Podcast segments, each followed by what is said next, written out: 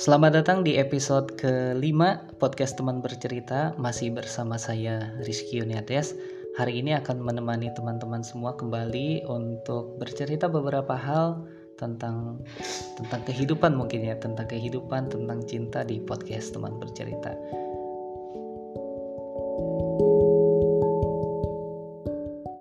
Karena episode kali ini kita akan bercerita tentang ketika segalanya ambiar, makanya mungkin yang mendengarkan di sini juga orang-orang yang kebetulan sedang ambiar atau mungkin pernah merasakan ambiar.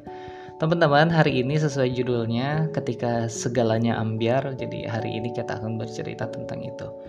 Uh, kenapa saya bercerita tentang ini? Ini awalnya dari saya terinspirasi dari buku buku yang saya tulis bersama beberapa teman saya bersama penulis idola saya Kang Ahmad Ripa Irifan jadi saya kemarin nulis satu buku antologi bersama teman-teman dengan judul Masih Ada Hari Esok. Isinya adalah tentang bagaimana kita keluar daripada zona ambiar atau bagaimana kita keluar dari zona dari kondisi terpuruk atau kondisi jatuh.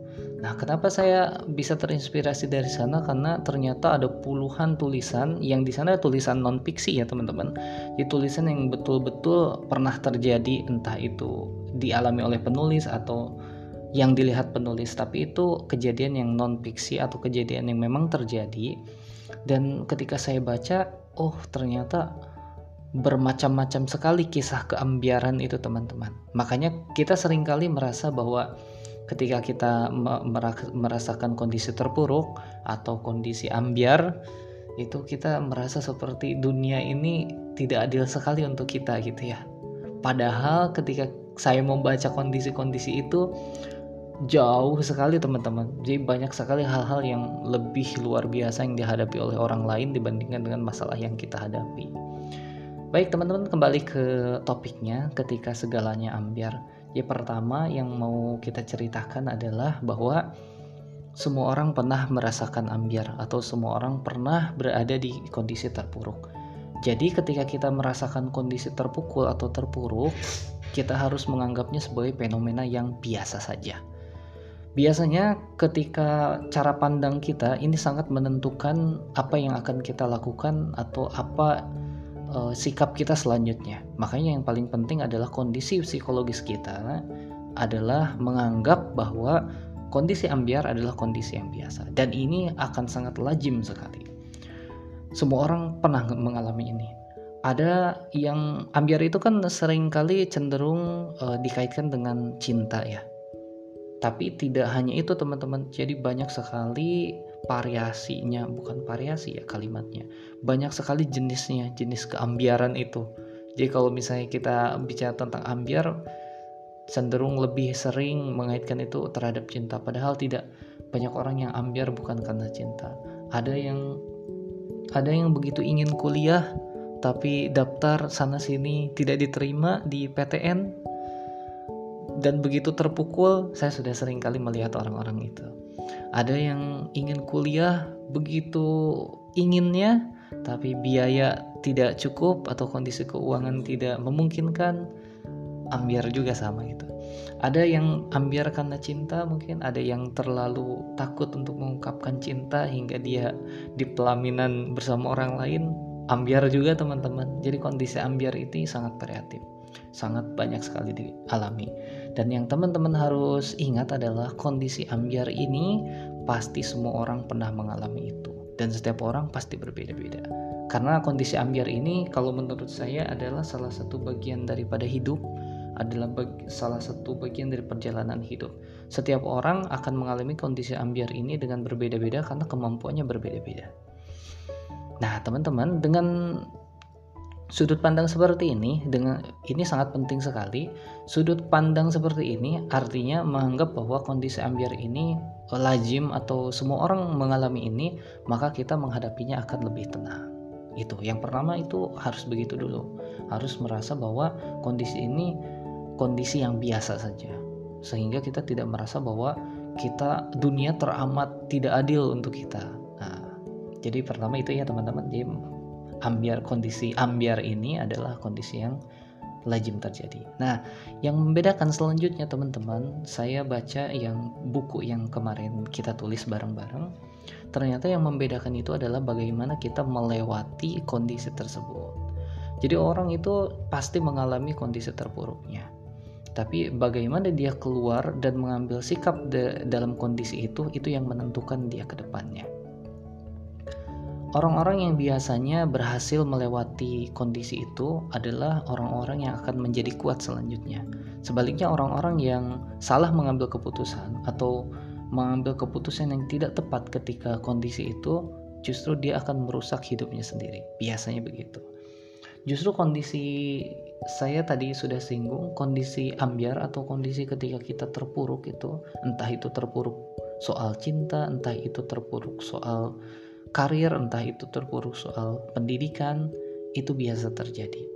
Tapi orang-orang yang besar justru orang-orang yang mampu melewati kondisi itu.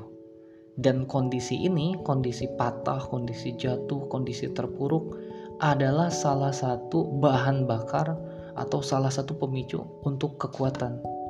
Karena tanpa mengalami kondisi ini biasanya kita tidak tidak tidak bisa menjadi kuat jadi justru kekuatan ini adalah karena ke, uh, bukan keseringan ya. Kekuatan kita kita akan mendapatkan kekuatan lebih adalah karena kita berhasil melewati berbagai macam rintangan atau kita berhasil menghadapi berbagai macam kondisi keterpuruk.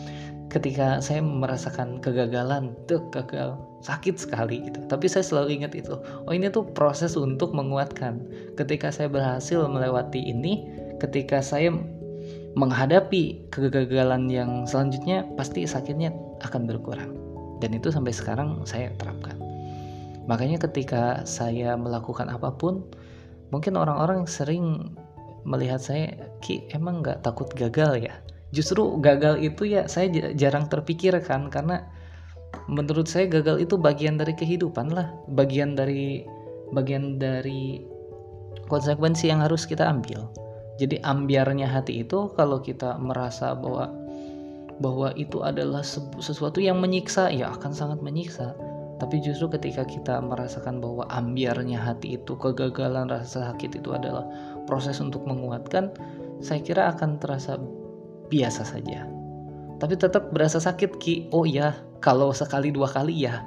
Makanya kita harus terbiasa, bukan terbiasa untuk mengalami rasa sakit ya, tapi terbiasa untuk mempunyai dada yang lebih lapang, mempunyai kedewasaan yang lebih lagi supaya ketika kita mengalami kegagalan demi kegagalan maka hati kita akan semakin kuat dan semakin kuat. Dan orang-orang yang saya temui, orang-orang yang begitu kuat yang saya lihat sekarang bukan orang-orang yang tidak mengalami kegagalan, justru yang semakin mengalami kegagalan dan dia berhasil untuk keluar dari keterpurukan itu dengan baik, justru itu orang-orang yang akan hebat. Jadi untuk teman-teman yang hari ini sedang putus cinta, hari ini teman-teman yang begitu ingin memilikinya namun dia bersanding di pelaminan dengan orang lain, untuk teman-teman yang tidak bisa mengungkapkan cintanya hingga hari ini tahu-tahu dia menikah dengan orang lain, merasakan sakit yang begitu dalam. Nah, Jangan berkecil hati, ini adalah proses penguatan. Hati teman-teman akan lebih kuat ketika teman-teman bisa keluar dari zona keterpurukan.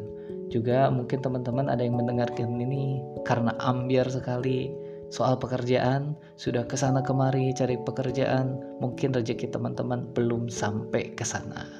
Dan teman-teman harus yakin ini adalah proses untuk penguatan, penguatan hati, penguatan pikiran. Coba bayangkan saya selalu berpikir begini. Ketika saya saya pun pernah melamar kerja bolak-balik ke sana kemari. Tapi dan sering kali ditolak, sering kali interview gagal, tes gagal. Tapi saya tidak pernah merasa jatuh eh, sekali dua kali ya di awal-awal. Tapi akhirnya saya tidak pernah merasa terpuruk karena saya merasa bahwa ketika saya interview, ketika saya tes, justru ada ilmunya di sana. Oh, ternyata hari ini dengan kegagalan ini saya dapat ilmu ini besoknya lagi gagal lagi. Oh ternyata dengan kegagalan ini selalu ada ini. Jadi kalau kita merasa bahwa kegagalan adalah sesuatu yang memukul ya akan sangat memukul. Tapi jika kita merasa kegagalan ini adalah proses untuk menjalani hidup semuanya akan terasa biasa saja. Dan yakin teman-teman bahwa setiap orang punya takdirnya masing-masing yang tidak akan tertukar. Dan hari ini ketika teman-teman merasakan hati yang ambiar, pikiran yang sedang semrawut, jangan berkecil hati. Justru kita harus tetap tegar, tetap kuat untuk melewati ini dan saya yakin orang-orang yang berhasil keluar dari zona keterpurukannya dengan baik akan menjadi orang-orang yang hebat di masa depan. Itu saja teman-teman untuk podcast episode kelima ini. Untuk yang teman-teman yang sedang merasakan ambiar, semoga segera keluar dari zona ambiarnya maupun itu tentang cinta, tentang pekerjaan, tentang pendidikan. Tetap semangat untuk teman-teman semua. Sampai jumpa di episode selanjutnya. Saya Rizky Nades. Selamat ketemu lagi.